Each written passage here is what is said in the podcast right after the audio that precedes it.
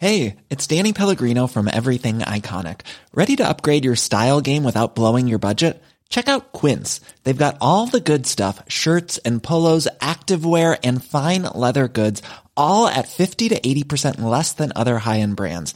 And the best part? They're all about safe, ethical, and responsible manufacturing. Get that luxury vibe without the luxury price tag. Hit up quince.com slash upgrade for free shipping and 365 day returns on your next order. That's quince.com slash upgrade. Det här avsnittet presenteras i samarbete med hälsokostföretaget Helhetshälsa som vi tidigare har jobbat med och som vi är väldigt stolta över. Eh, de har en egen certifierad tillverkning ute på landet i Borghamn i Östergötland. Och i och med att de har sin egen tillverkning så kan de garantera rena tillskott utan onödiga tillsatser och med så lite miljöpåverkan som möjligt. Och det är ju så att jag och Sara vi använder produkter från Helhetshälsa Bland annat den produkt som vi ska fokusera lite extra på i det här inslaget, nämligen D-vitamin. Och varför äter vi det och varför är det bra? Mm. D-vitamin är faktiskt en av de faktiskt jag, jag alltid varit mest noga med att få i mig av alla sådana vitaminer och då alltså framförallt på vinterhalvåret. För det är så att för att vi själva ska kunna producera eget D-vitamin så behöver huden eh, exponeras för solljus. Och under sommartid då går vi ute i kanske shorts och t-shirt och sådär och då räcker det med att bara vara ute 15-20 minuter per dag eh, så får man eh, det här D-vitaminet. Vi får också D-vitamin Eh, genom att äta till exempel fet fisk, eh, lax och makrill. Men under vinterhalvåret då, när det är så mörkt som vi ofta har klagat på den senaste tiden. Ja, precis. Ja, då är vi ju inte ute, då har vi inte huden som exponeras för solljus den mängd vi behöver för att få den D-vitamin som vi behöver komma upp i för att få må bra, och känna oss pigga och hålla oss friska. Eh, så att just under den här mörka årstiden, säg oktober till mars kanske åtminstone innan vi börjar mm. ta av oss kläderna lite mer och möta jag solen. Jag tror att det är september, april som Livsmedelsverket rekommenderar faktiskt. Ja, ja det. och det kan ju vara för även om det är sol ute men att vi klär ju på oss mera. Så att huden blir ju inte lika exponerad mot solljuset även om det Nej. kanske fortfarande är ljust ute. Och mm. därför då under den här tiden, perioden på året så är det eh, viktigt att få i sig lite extra D-vitamin då, kanske via eh, kosttillskott istället. För vi kan lagra några veckor. Eh, så att vi, alltså, efter sommaren och genom att äta och sådär. Så vi kan eh, lagra D-vitamin men det räcker liksom bara några veckor. Det räcker inte över hela vinterhalvåret. Nej, precis. Och det som D-vitamin gör det är ju att det bidrar till att bibehålla normal muskelfunktion och till att immunsystemet fungerar som det ska.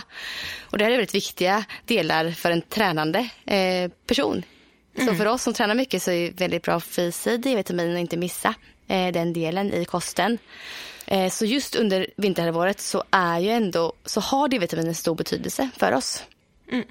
Och helhetshälsa, de har två stycken olika eh, D-vitaminer. Båda är en form, D3 eh, kallas det, det finns D2 och D3. Helhetshälsa har D3 eh, som har visat sig vara lite effektivare. Och den finns i två olika sorter hos helhetshälsa. Och en är då framtagen från ullfett och den andra är från lav, vilket gör den då även eh, helt vegetabi vegetabiliskt och alltså är, passar även veganer. Mm det är ju så att just att hålla sig frisk, så jag var inne på förut, är väldigt viktigt för oss som tränar mycket eh, och som har specifika mål med träningen. Och att då ha långa perioder av sjukdomar och förkylningar är ju inte jättebra. Och jag undrar lite Sara, var gränsen för dig går när det gäller att träna under och efter en förkylning? Eh, det är egentligen bara så här, vid halsont, alltså har jag ont i halsen så tränar jag inte.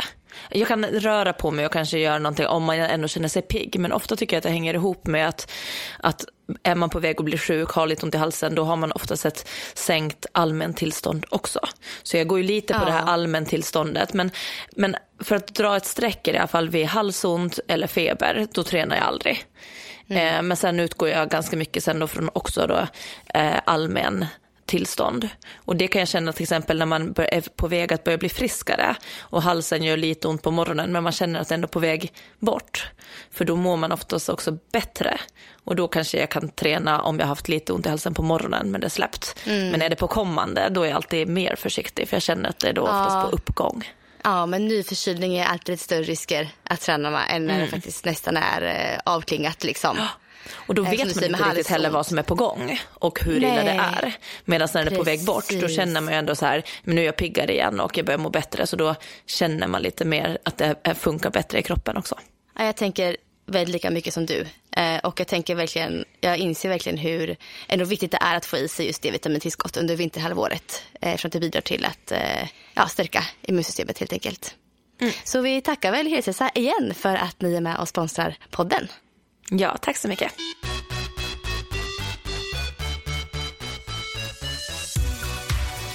Vi har ju några avsnitt här i rad haft olika teman i podden och eh, vi kände idag att vi får, idag vill vi bara bolla lite tankar och, och, se lite vad händer i livet och sen diskutera lite intressanta ämnen som vi har kommit på sådär bara.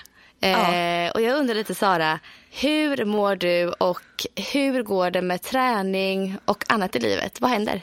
Ja, Ja, men nu börjar jag må lite bättre. Jag har ju, ja, det vart ju en väldigt tråkig, väldigt sjuk eh, november var ju, har ju varit, mm. eh, jag har missat väldigt mycket träning för att vara ärlig.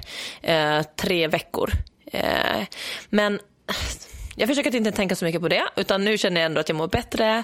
Jag börjar komma igång lite smått igen, inte helt enligt programmet, men eh, jag tänker att jag måste först bara komma igång lite med att röra på mig och träna på mig innan jag hoppar in och eh, eh, kör vidare med själva sprinten. Ah, det känns ju klokt. Så.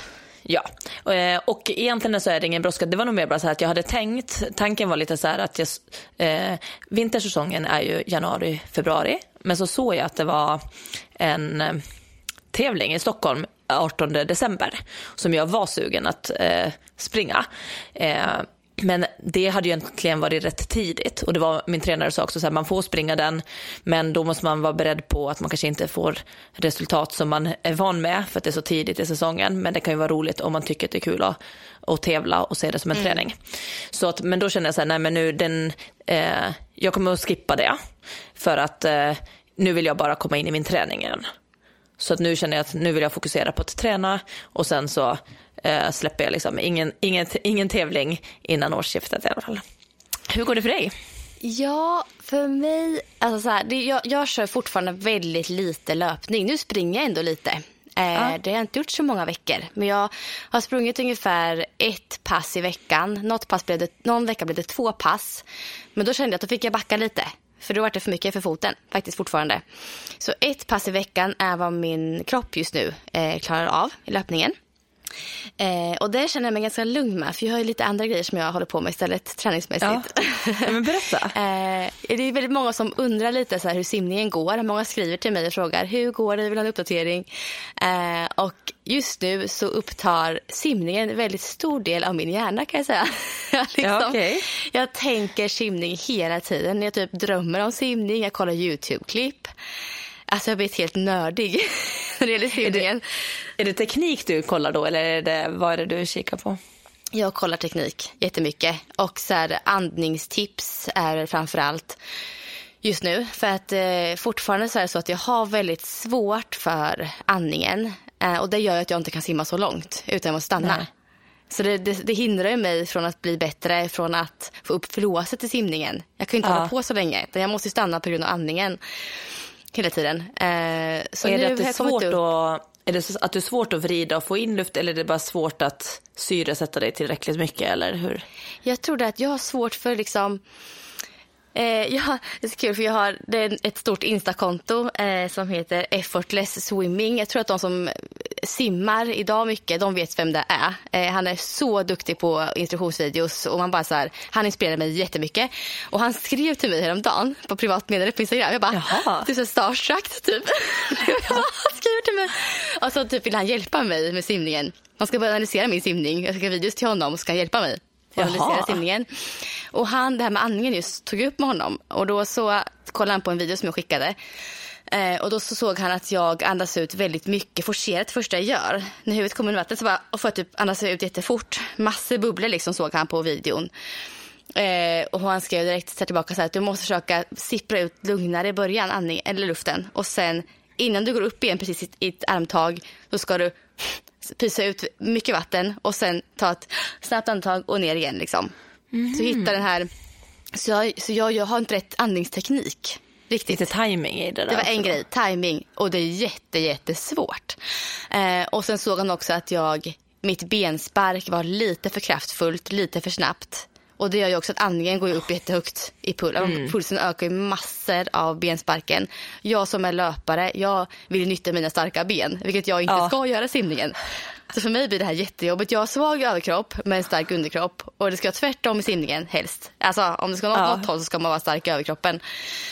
Um, så jag testade då sist jag simmade, igår simmade jag med min sambo och då så tänkte jag så här, nu ska jag ta så lite bentag som jag bara kan liksom. Ja. Eh, bara hålla liksom, ja, bara sprätta lite grann så här försiktigt. Och då var det lite bättre. Så jag tror att med lite så knep och tips ifrån andra som kan det här så kan nog andningen så småningom eh, släppa. Så jag får igång den ordentligt. Men alltså, mina ben sjunker ju som stenar och jag, jag skyller ja. alltid på att jag har för mycket benmuskler. det skyller jag också på. Men alltså, för att, kan du flyta? Alltså kan du ligga på... Ja. Jag kan inte det. Jag, min äh, underkropp alltså har... sjunker. Nej, men jag såg faktiskt, för jag, första gången som jag filmade mig själv det var ju faktiskt häromdagen då när han bad mig skicka en video. Jag hade ingen aning om hur jag såg ut alls. Men det jag själv såg då det var faktiskt att jag hade bra flytläge.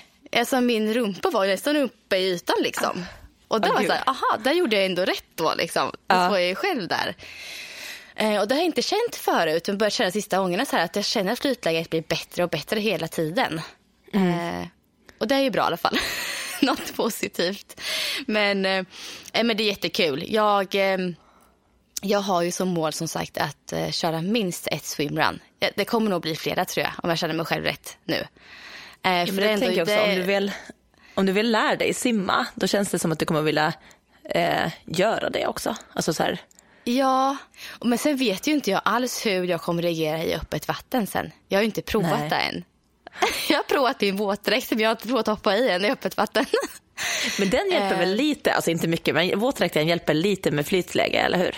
Ja, jätte, ja ganska mycket. Jag har ja, ju, den våtdräkten som jag har, eh, den är ju för nybörjare.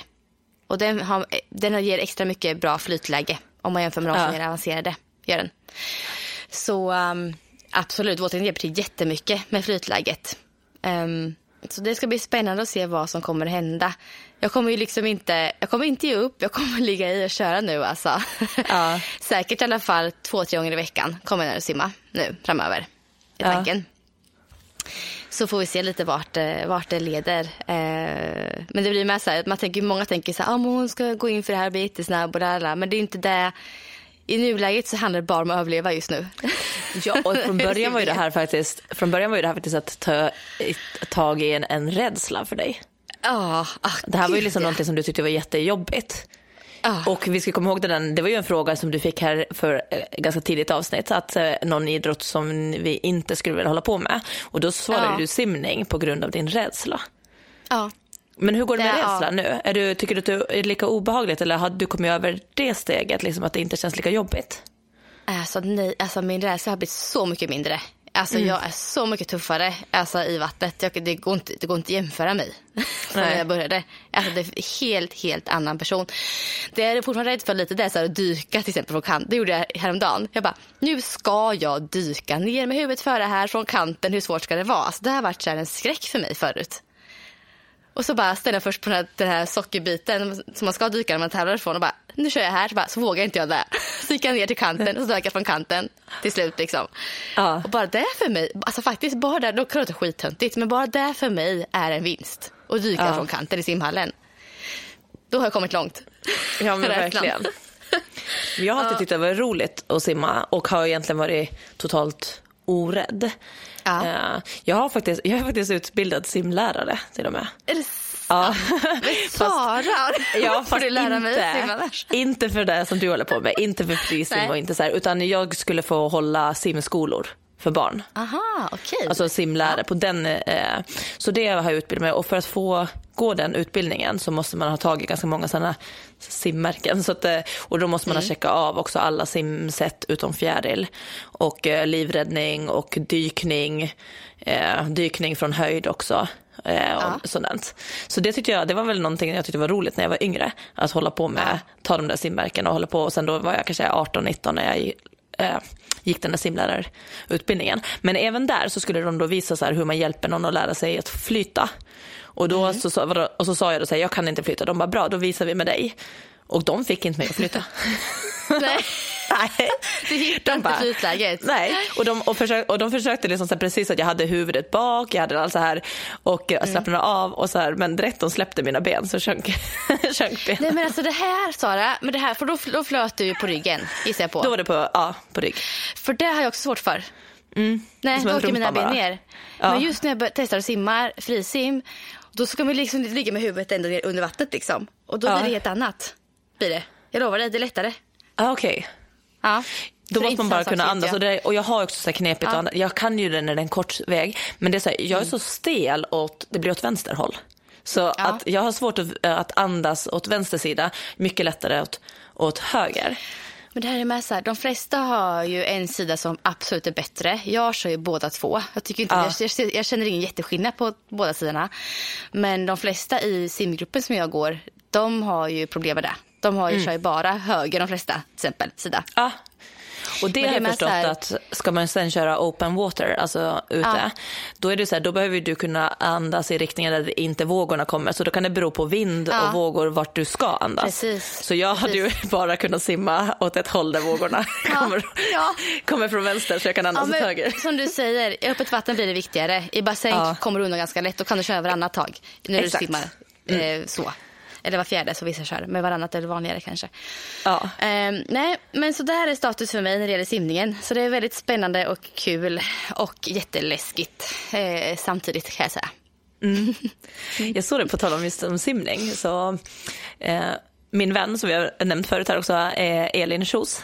Ja, Eh, eh, din girl crush också. ja det Eller? är typ så alltså. Ja, men Ja. helt galet. Ja. Eh, nej, men hon är ju eh, gammal simmare. Hon har simmat på elitnivå. Eh, och hennes det. syster Mm. också. Hennes systers man är ju Lars Frölander så de har ju verkligen Ja. simningen i familjen. Jag har faktiskt fått vara med och, och träna med dem några gånger när Lars har varit med och, och coachat oss. Så att då känner jag ändå så här, eh, proffsigare tränare eh, är ju svårt i alla fall Ja. att hitta. Men det hjälpte mig inte jättemycket ändå. Men eh, i alla fall, eh, hon hade nu, eh, hon har, jag vet att hon har ibland varit så lite bara eh, spontant tävlat för att de typ har behövt Ja. henne i något stafettlag eller någonting. Och det här är också för hon slutade ju för en många år sedan.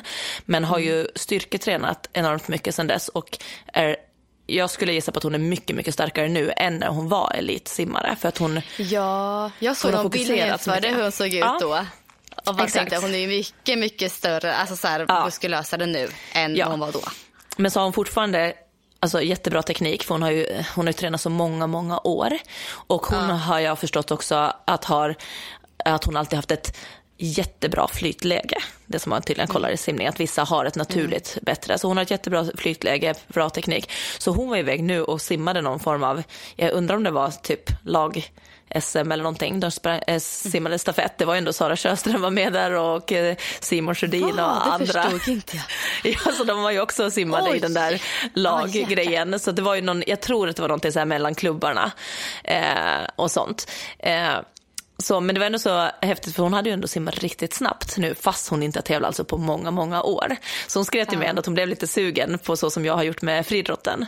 Att eh, ta upp det igen. Åh, men det är klart hon ska. Jag sa det, jag bara, du kommer bli bättre än förut. Men Vi bara kör. Åh, jag kände Men när där- jag såg henne, jag, Ja. bara, men gud, jag blev lite avundsjuk. Och bara, nej, fy fan. Tänk att Ja. ha haft de här, liksom, hennes bakgrund och hennes axlar och bara, ah jävla Elin. Ja, nej, men det var ju så coolt. Ja, men där men också kul, så här, grymt hur hon alltså. ändå fick så här, alltså säkert jättemycket hejarop, men att där också så här, att hon får ändå kommentarer om sin teknik av andra som följer henne som inte ens är simmare. Och det är så, här så lustigt att det är folk som ska lägga sig i och det är så här, Ja. ja du borde inte veva så snabbt eller du borde veva snabbare med armarna. och någonting av folk som inte liksom är, alltså som, hon har ju ändå varit på hög nivå och tränat med ja, de bästa. Så jag Så tror att hon har koll på det. ändå lägga sig i och liksom börja justera. Ja, det är intressantare. Men det, var väldigt kul att se henne tyckte jag. Jag blev väldigt inspirerad. Ja, och på tal om att liksom jämföra varandras tider och så med varandra eh, så läste jag ett inlägg ifrån Katarina Voxnerud på hennes Instagram. Eh, hon har sprungit eh, maraton i, jag tror det var San Sebastian eh, nyligen. Och hon sprang in på tiden 3.29. Hon kom sexa i sin åldersgrupp. Jag vet inte hur gammal hon är exakt faktiskt. Eh, men det motsvarar, hennes tid motsvarar 2.42 för en man i 30-årsåldern. Um, och hon Och hur, vet man, hur vet man det? Vad, hur, Det, eh, finns, det finns olika sådana kalkylatorer man kan gå in och fylla i. Och det har jag också gjort lite. Jag har jämfört mina tider med lite eh, tider för män där också. Eh, på maratonguide.com hittar jag det. Eh, och jag vet inte om hon använder samma kalkylator, men det är den som jag hittade. Men det hon skrev, hennes inlägg är väldigt intressant. Hon skrev så här. Eh, en knapp vecka sedan maraton och intressant med kommentarer kring min tid. Eh, jag har också sprungit på 3.30. Det är väl okej. Inte jättefort, men... Punkt, punkt, punkt. Uttalat av en man i 35 till 40 års ålder. Så tänker jag ofta, nej, för dig är det nog inte så snabbt. Men eftersom vi har så olika förutsättningar så går det inte att jämföra rakt av. Kanske jag bör säga att jag sprang maraton på 2.42 istället. Det motsvarar vad en 30-årig man behöver springa för att motsvara min tid under det här maratonet. Och män i 30 år ses ofta som normen. Har hon skrivit Ja. i sitt inlägg. Och lite punkt, punkt, punkt. Ehm, så hennes tid på 3 och 29 motsvarar alltså en tid på 2.42 för en man i 30-årsåldern. Och det är så intressant det här liksom, när folk kommenterar varandras tider och ska börja jämföra. Tänka, ja, men det var väl okej tid. Liksom så här. Men för henne, det här är ju världens prestation. Ja, men alltså, jag tycker att det är så märkligt beteende. Alltså okej om Ja. man skulle titta, alltså skulle jag säga ett inlägg och så skulle jag säga så här, jaha, alltså även om jag skulle tänka så här, ja, att jag tycker inte att det var så jättesnabbt. Men varför skulle jag behöva kommentera det? Speciellt om Ja. personen i sig märker, man, man märker att den är glad och stolt. Då spelar det väl ingen roll ens vad jag tycker är en bra tid. Det är jättekonstigt. Har du varit med om det här någon gång förut? Att någon har kommenterat dina sidor Ja, alltså liknande. och jämför sig liksom med det? Ja, jag börjar fundera, eller ja så här. Jag kommer ihåg att det var, och det här är också säkert helt i välmening. Dels hade det, jag, jag, mitt, nu börjar jag fundera på flera tillfällen när jag börjar tänka. Eh, lite när jag höll på med distans och eh, höll på. Och det är så här, jag tycker att det är så konstigt att jämföra för man vet ju aldrig riktigt den andras förutsättningar eller bakgrund eller så också. Men jag, jag kommer ihåg att jag tyckte att det var lite jobbigt ibland att springa lopp när jag började ha en stor Instagram och jobbade som löpcoach för Nike. Då kunde jag känna mig lite så här att jag borde vara snabbast av mitt gäng också. Och jag var ju långt ifrån snabbast av de som jobbade. Jag var ju coach och sen hade jag ju sådana här löpledare som, som var jätteduktiga löpare för att de sprang ju med de snabba grupperna och det var ju inte mitt jobb. eh, men då kändes det, du vet så att man att folk tänkte att jag som coach borde typ vara bäst på att springa. Eh, vilket jag absolut inte var i det gänget. Men och då kunde det vara så här någon gång när jag hade sprungit en lopp och det här var ju också så här, jag hade sprungit det toughest, det är ju inte ett vanligt löplopp ändå, men då kom jag ihåg att det var någon som kommenterade så här, gud jag, var, jag kollade så din tid, det var inte, det var inte alls så snabbt, typ, eh, typ eller, Nej. du sprang inte, eller så här, och grejen så här, och jag bara, nej, och då var jag ju så här tidigt gravid. Så att jag hade inte gått ut med det och jag mådde ganska dåligt och Lasse sprang med mig så vi bara vi gör det som en kul grej och vi går varje gång du känner att pulsen går upp för att annars börjar jag må illa. Och det var så här, och det kunde inte ens, du vet, nu ska jag inte ens behöva förklara mig. Men jag kunde inte göra det då heller för det är så tidigt. Men det var ändå så här att jag blev lite förvånad av att folk skulle ändå så här, att de har kollat upp tiden. Och jag bara, oj jag trodde att du skulle vara snabbare än så. Ja, och sen säga det också. Ah, Ja, och det är ju inget så här illa med och där tror jag till och med att de kanske till och med var stolta att de var lika snabba som mig. Ja. Eh, typ så. Men sen hade jag nu också här, jag tänkte på, jag tror att det var typ förra, förra vintern, eh, då, då när jag tränade sprint, då hade jag ju alltså tränat i knappt ett år. Och så var jag på Bosön och tränade och kom ihåg, och där är det, det går runt ganska många sådana äldre mysiga gubbar som älskar idrott och de älskar att prata idrott och de är jätte, så här, jättetrevliga. Men de kan också så här, just uttrycka sig lite. Då var det någon som mm. kom, han menar ju nog att, att han tyckte att jag såg snabb och stark ut. Så han kom och så här, eh, jaha, vad, vad, vad, tävlar du, vad tävlar du i? Så jag bara, eh, jag tävlar på 100 meter. Jaha, eh, 11.80, 11.85, alltså så. Sa mm. han direkt då. Jag bara, nej, 12.20, för det var ju vad jag hade sprungit. Det här var ju inte den här sommaren, utan det var ju sommaren. Nej. Och han bara, jaha, ja, jag tror, jag trodde nog att du skulle kunna vara snabbare än så. Typ. Och jag bara kände så här. Och då kände jag också konstigt. ja, han är typ så 70 år, tyngdlyftare någonting och kan träning och sådär. Och han menar ju det nog som att han tyckte att jag såg snabb och så här. Och jag sprang ju sen mycket snabbare, alltså där mm. också. Men då hade jag, du vet, bara i mitt huvud, det var så här bara, jag ville bara säga så här, jag har precis kommit tillbaka efter 12 års uppehåll. Jag har persat och jag har fått barn här emellan. Och jag har inte, ja, jag har inte ens tränat friidrott i ett år och jag springer på 12-20. Och skulle du ens alltså, tänka nej, så? Behöva tänka men den kommer ihåg att det var så här. Och det är en sån här typisk när man får typ en kommentar om ens tid att den inte var så bra. Och jag bara, men nu tycker jag 12-20 är bra ändå, även om jag hade hållit på. För det var ju bättre ja. än mitt förra personrekord när jag höll på och var 19. men det är så här konstigt, det är en sån, att någon bara utgår från någonting och, sen, och då blir man att känna sig lite som att, jaha, okej. Okay. Mm. Du då, har du, får du den här typen av, du har ju ändå så stort konto så tänker jag, så det måste ju slinka in ja. några kommentarer. Ja, ibland, det, det gör absolut. Någon skriver något elaka grej så här, hur kan en person som springer så långsamt som du vara coach. Ha ha ha, typ så här har någon skrivit någon gång. Den personen blockade jag direkt. jag var vilken jävla idiot. Det var, en, det var en man såklart. Um, Men det säger ju bara mer så... om hur lite de kan om träning.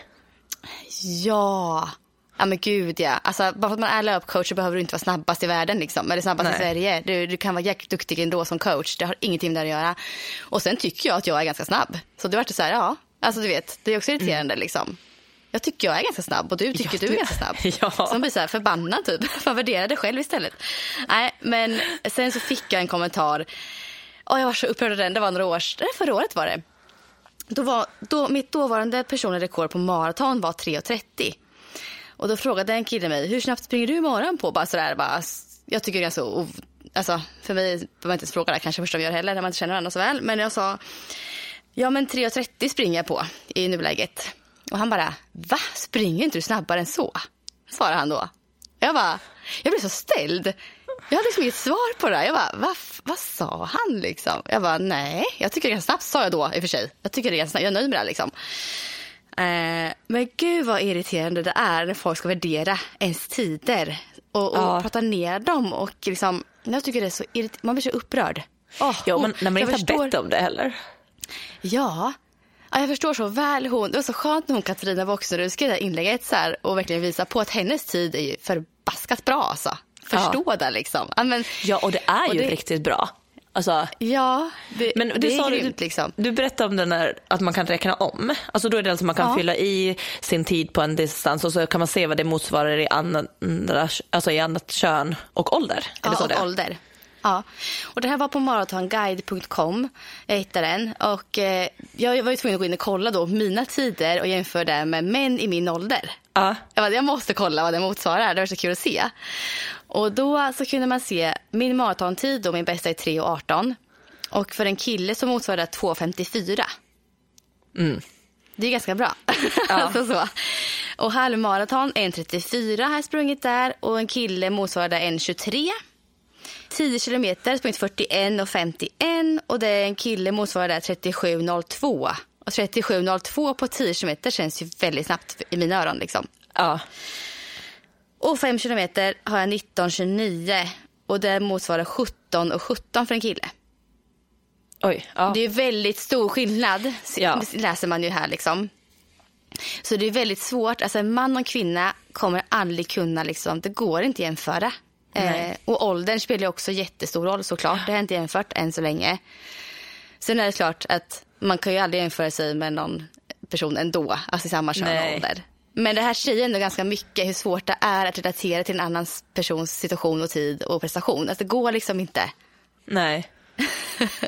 Nej, det är intressant. Alltså... Så vill man, alltså, vill man kolla på det här så kan man gå in på maratonguide.se eller .com bara för att ja. se liksom ja, vad din, din tid motsvarar en eh, killes tid i din ålder. Ja, det kan vara intressant om man typ tränar ihop med killar eller sin man eller någonting sånt. Ja. Då kan det ändå vara lite ja. så här, jag vet att Lofsan, hon har ju någon sån här mankvot, jag kommer inte ihåg vad hon har, men hon tränar ganska mycket med Hans, hennes eh, man. Och då har ja, de ju liksom att han alltid... styrketräningen ja, va? Exakt, mm. så då ska han alltid ta någon, någon procent högre än vad hon gör i, så de räknar ut den här procenten i olika övningar. Så att om mm. hon ökar sitt personrekord eller lyfter tyngre på en fem gånger fem i bänkpress, då behöver ju han också det för att annars så leder ju hon i att hon är starkare även om hon har en lägre vikt. Och det tycker jag är ganska roligt ja. att då har de en sån här kvot som de jobbar mellan så att hon kan ändå vara starkare i vissa övningar än vad han är. För att enligt mm. kvoten så borde han ta mera. Mm. Så det är lite samma är grej man kan alltså, använda att... om man springer ihop med någon. Ja men det är jättebra. Det är så svårt så här, för, för, för en kvinna så är det tråkigt. Vi får ju aldrig känna oss bäst. Liksom. Det är alltid så här. Är någon man med som är duktigt bra tränare också, då vinner han i typ mm. allting. Och det är jättefrustrerande. Ja. Jag kör sim, jag och min sambo simmar lite ihop nu börjat göra. Och han har typ inte simmat någonting. Han har precis mm. börjat liksom. Och just så gör jag massor fler pass än honom bakom mig nu. Men han går in och ska, ska vi tävla 25 meter, varför kul skull? Så ja. gör vi det liksom. Och varenda gång så vinner han med 2-3 meter. Varenda gång. Och jag vet så här, du... du tänker på att jag är mycket mindre än dig. Mm. Du är starkare än mig. Och sen, du, du ska lära dig andningstekniken och sen ska du utmana honom på längre. För det där är, jag känner igen mig i det där för att jag ja. har varit ganska duktig. Jag är till och med ganska duktig får jag säga på 25 meters simning och kanske till och med 50. För ja. där, det är som sprint. Den där, den där, dels den här startpallen du står på, det är väldigt likt mm. startblock när du går ner. Mm. Så att jag brukar få ett sånt jäkla tryck ut från den och bra vinkel för att jag kan mm. starta i startblock. Och sen så kan jag liksom, man behöver knappt andas, på, speciellt inte på 25 meter och så har jag Nej, kraft i benen. Det, det är helt annat. Ja, ja. så, så här, i skolmästerskap, typ ända upp till så här, mellanstadie, högstadie, då kunde jag ju vara med och ta medaljer på simning för att det var så Aha. kort. Men skulle Aha. du utmana mig redan nu, alltså i dagsläget på 500 meter, Ja. Då, skulle, då skulle inte jag hinna med för att jag kan ju bara simma så, så att det ser imponerande ut när det är kort, mm. när jag tar full mm. kraft. Men mm. jag kan ju inte simma långt. Nej. För jag sjunker och jag kan inte andas. Fast det kan ju inte jag heller göra än så länge för jag kan inte få till landningen. Nej men jag tror ändå att du klarar Jag tror att du kan det, det bättre sen. än mig redan. För att mm. det är liksom så här, men är det 25 meter då behöver du inte andas och då kan du bara kötta Nej. på. Ah. Så du får, du får vänta lite och utmana din sambo på lite längre distans. För han låter som en sån som bara sprattlar på. Ja, han kör ju, men alltså jämför våran liksom bröstkorg och arm, ja. alltså det går ju inte jämför. Det går fasiken inte alltså. Jag, jag, jag inser att jag måste ju köra mer överkroppsstyrka här nu alltså. Ja. det har jag typ aldrig gjort. Nej. Ja, men jag tror ja. att det har mycket att vinna på det. Faktiskt, och sen blir i för sig, ska man springa och simma en kombination så blir det ju, då behöver man vara allround på alla mm. sätt och vis. Det är där liksom. Mm. Nej, men det tycker jag är intressant att se lite jämföra eh, tider och eh, verkligen poängtera att det, det, går liksom inte att jämföra med någon annan. Framförallt inte kön eller ålder emellan så. Nej, jag var inne och kollade men det mm. finns inte ner på 100 meter. Det kortaste var 5000 man kunde jämföra. Hörru? Ja, det fanns inte kortare distanser än det. Ja, men det kanske finns för sprint också. Det borde ja, det göra. Det, det här är maratonguide.com alltså, så det här är bara långdistans säkert. Men det där kommer jag också, jag kommer ihåg att det var frustrerande också så här typ i högstadiet. Att man kunde träna friidrott och sådär och sen kom ändå typ så här fotbollsgrabbarna och sådant och sprang mm. snabbare än, än själv. Men det var ju ja. så här, men ändå däremellan så är det femman, sexan innan liksom pubertet och eh, innan, framförallt innan killarna eh, drog iväg. Där var det ju verkligen så här, man var väldigt lika. För jag kommer ihåg stafettuttagningar och sånt. Då, då mm. slog, alltså om man var snabb tjej, då var man, då var man liksom bara då var man bara snabb, det var inte snabb tjej eller snabb kille. Utan där var det liksom så här, alla var ganska jämna.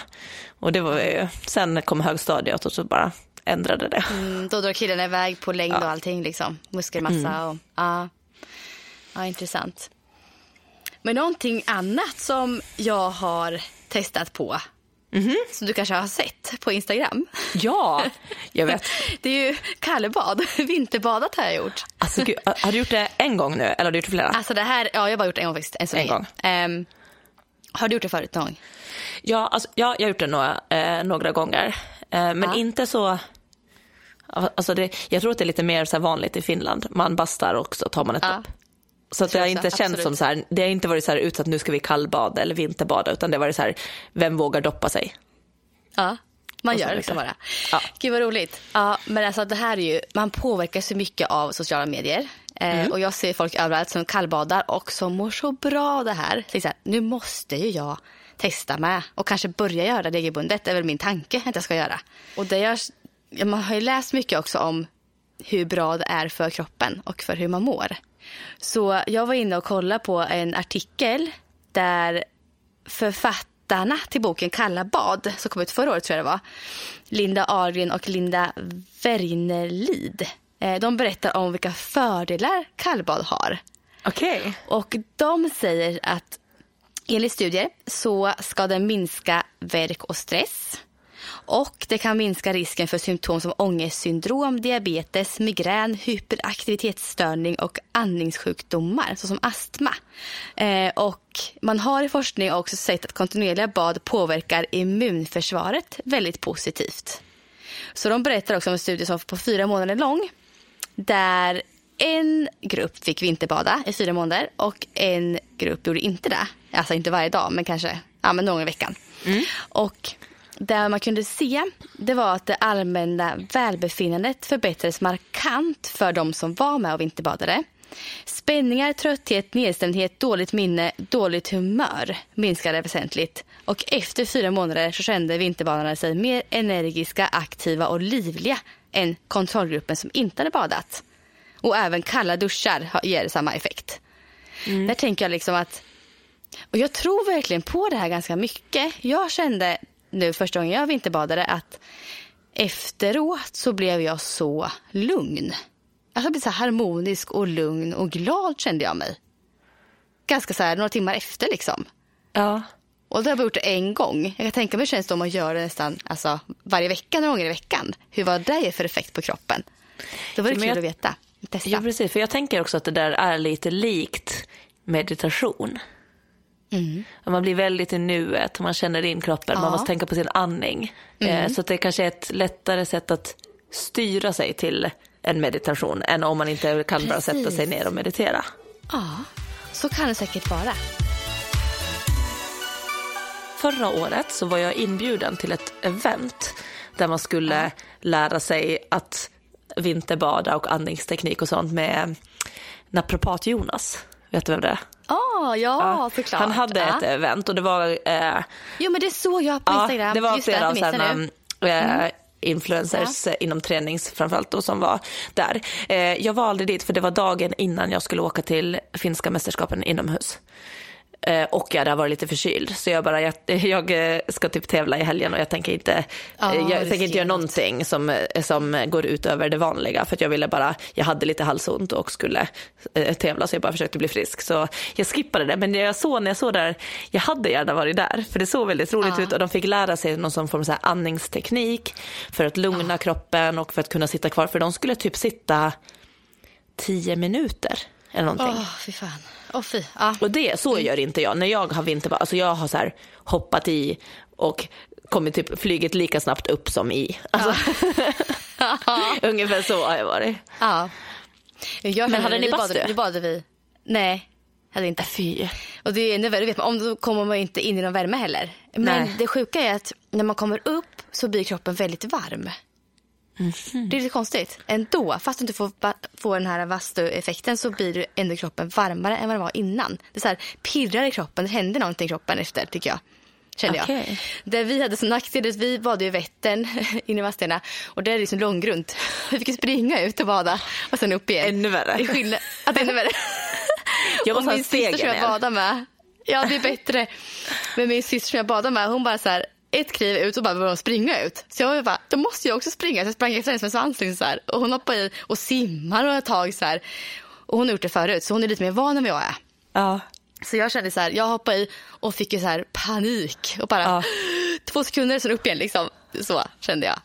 Det är där du ska men bara Jag tror det är en vanesak. andas. Ja, och andas djupt och lugnt där. Ja. Alltså komma in. Lura kroppen lite. Ja, nej, men jag tror att jag tror faktiskt att man skulle må väldigt bra av att göra det regelbundet. Jag är nästan helt säker på att jag skulle göra det. Ja.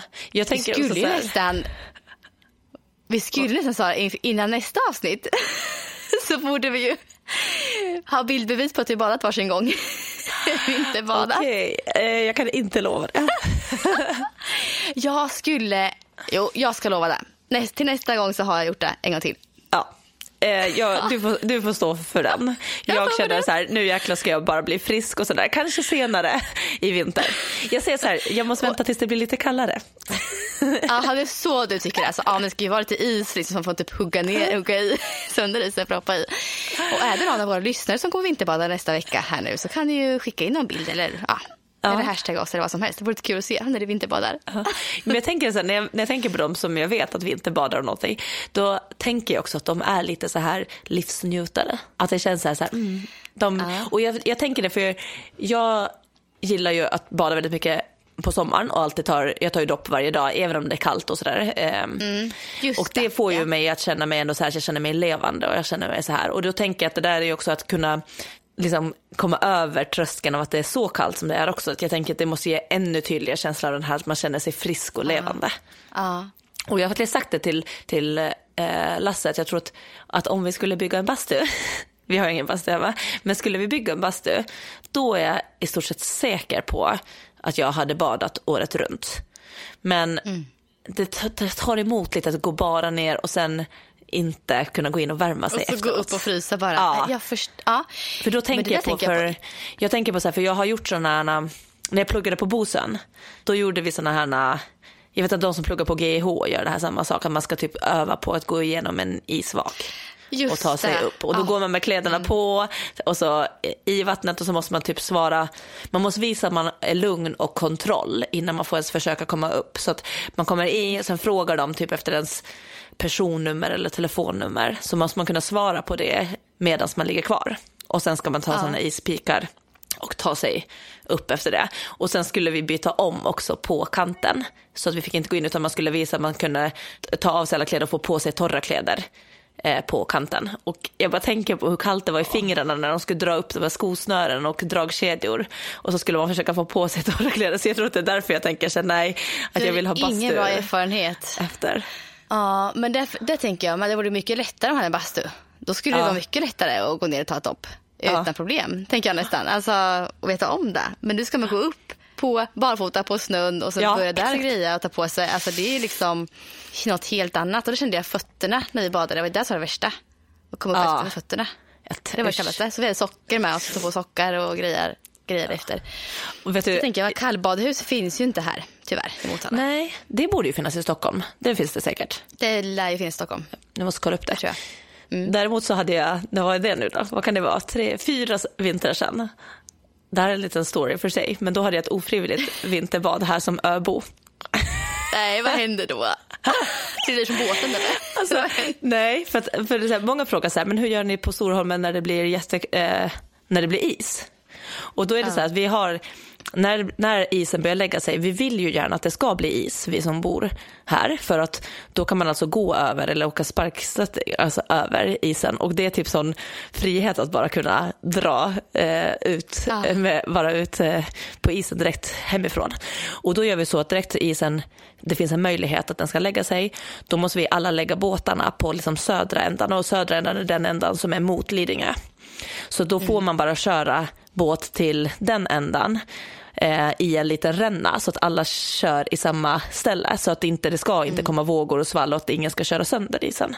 Så då blir det på att en del av ön den har en liten öppen ränna för båtar och resten ska då bli så bra is så att man kan gå.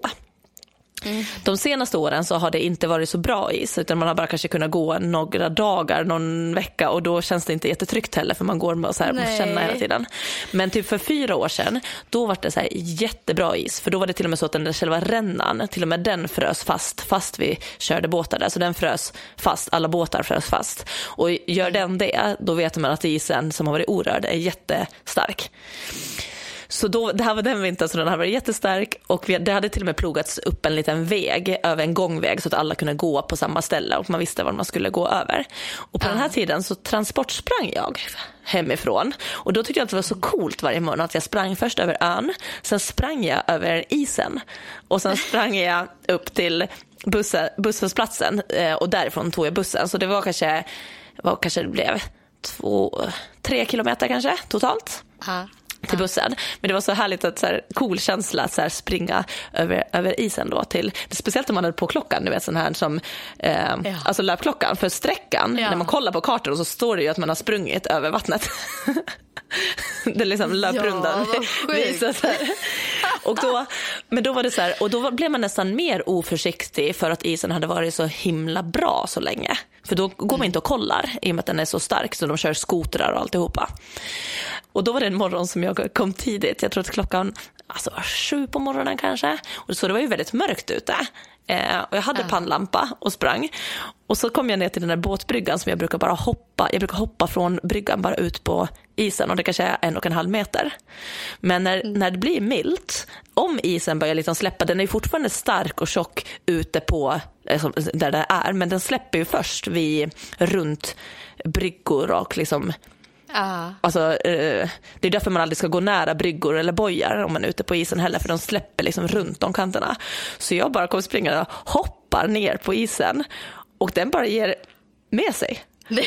så jag bara plumsar rakt igenom. Så jag alltså, bara kommer... Åkte hela du i eller var det bara foten? Nej, eller som, tur var, mycket... som tur var var det grunt, så det var kanske bara till midjan. Men när man hoppar ner och isen ger efter och man inte är beredd på det, det är inte så att jag blir att stå utan jag trillar ju ner. Jag fick en bild av att hela du Ja men nästan, jag trillar ju ändå framåt och tänker du vet så här, så här, Och jag minns det sjuka också så här, i den här stunden så minns jag att jag hade ju dator, alltså jag hade ryggsäck med dator i. Så jag typ så här, slänger mig framåt för att försöka rädda ryggsäcken. Så jag ligger typ på lite så här halvsimmar i någon liten, i någon liten hög där. Åh oh, herregud. Och sen hoppar jag upp. Det är ganska snabbt upp ändå. Oh. Så jag hoppar upp. Gud vad roligt. Ja, Nej, men jag kommer upp i alla fall väldigt snabbt och då är ah. ändå min instinkt så här att jag måste fortsätta för att jag har PT-kund om 45 minuter. Så det är min så här, tanke, liksom, så här, alltså, jag är helt blöt, alltså, allting har ju varit i vatten. Och jag tänker så här, nej men jag måste fortsätta, jag måste fortsätta till jobbet för att jag har kund snart. Börja gå liksom några steg. Och sen tänker, tänk, sen tänker mitt huvud så här, nej men gud jag kan ju inte vara blöt på tunnelbanan. Det är det som får mig att vända hem. Det är inte att det är så här kallt. Var, du...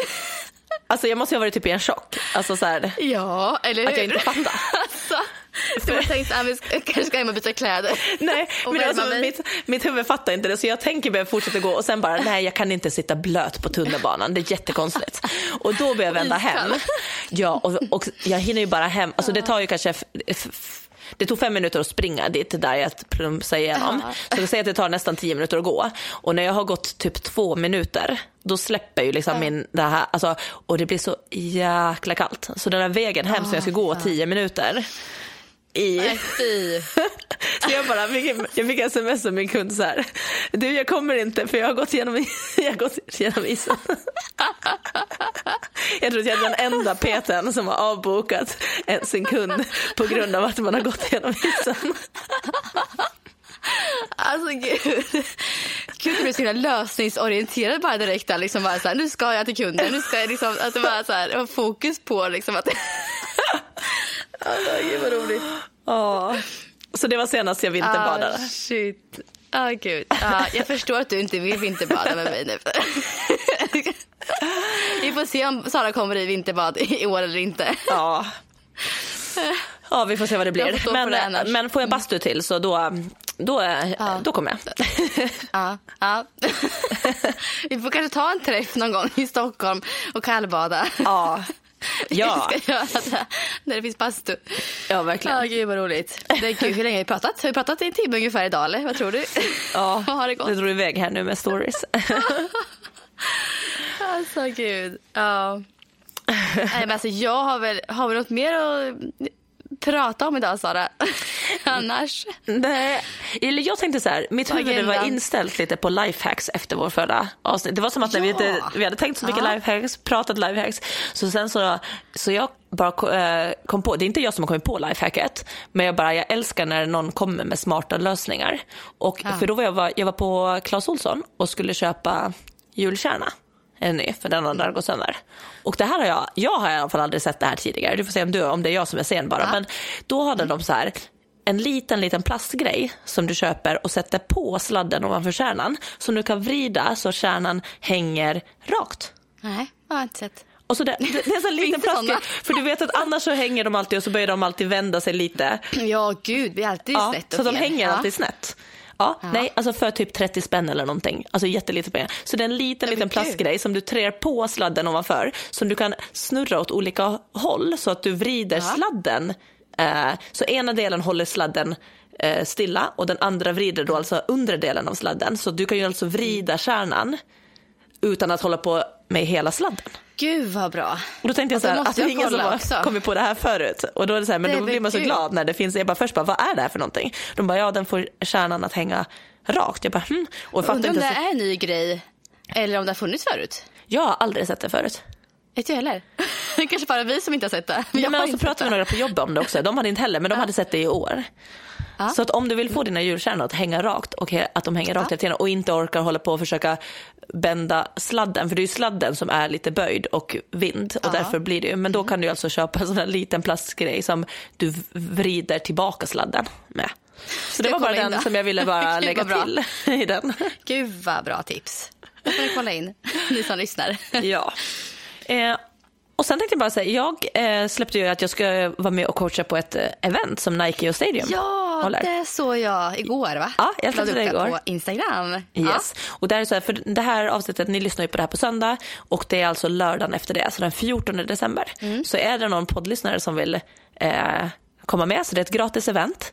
Eh, man anmäler sig vilken tid man vill gå, så vi kommer köra det här eventet liksom flera gånger. Jaha, samma kan- dag. Samma dag. Så att det, Ja. det är jag och så är det en, eh, en som jobbar som Nike Master Trainer. Han är från Amsterdam. Jag har jobbat med han förut en gång när jag var med, med ett Nike på ett event i Amsterdam. Så jag har träffat honom där en gång för, vad kan det vara, tre och ett halvt år sedan. Så han kommer till Stockholm och håller det här eventet. Så han är liksom huvudcoach och jag kommer att hjälpcoacha. Så att, eh, jag vet inte exakt vad det är vi ska göra ännu för det är han som gör programmet. Så kommer jag ändå vara med och hjälpcoacha eh, med honom. Eh, och då väljer man, liksom, jag tror man kunde välja 10 till 12, 12 till 14, 14 till 16 eller 16 till 18. Så att, eh, eh, då är man ju flexibel och när, man, när det passar en bäst på lördagen. Och det är gratis och man bara anmäler sig. Man kan ju gå via min Instagram eh, så se, Ja, hittar man precis. länk till anmälning. Ja. Ja. Och så kan man gärna skriva Sara ge sport som anmälningskod så ser man att man kommer från podden och från min sida. Gud vad kul. Hoppas några av er anmäler er känner jag. Nu känner jag att det här har varit skitkul Ja. med på. Men vet du vad jag är upptagen med då? Nej. Hela Motala ska vinterbada. Nej. är det du som har dragit igång det här nu? Nej, det är inte jag. Det är inte jag. Det, var ju sant. Vi ska träffas i Varamon och så klockan jag tror att 11.00 ska alla springa ut, de som vill, och vinterbada. På samma Får se ställe? när det blir. Ja. Okej, du får köra, eh, du får köra Du får uppdatering träna därifrån. och jag får vinterbada. Ja. Ja, men, kul. men jag har faktiskt sett Gud, att det är några poddlyssnare som redan har anmält sig. Haha. Är det så? Ja. Vad roligt. Mm. Malin, en Kul. tjej som brukar lyssna på vår eh, podd, hon skrev att hon Ja, är anmäld. Jag vet, det vet ni vem det kan vara. Ja. Malin. och så såg jag även en till välkänd tjej i podden. Helena. Ah, Också. Har hon anmält Tror jag. Jag tror det. Ja, och vad kul. Och sen lite gamla PT-kunder och sådär. Så jag tror att det kommer bli en härlig dag och att man kommer få Ja, träffa, jag tror att jag kommer få träffa flera bekanta ansikten och nya. Ah, vad roligt. Grymt ju. Ja, men då får du lycka till med det här eventet Sara. Det ska bli jättekul att Tack följa och lycka till med, med vinter, vinterbadet. Ja, tack. Njut, Vi hörs nästa vecka. Det gör vi. Jag lovar. Ja, jag vill. Ha det fint. Ha det bra. Hej. Hej då.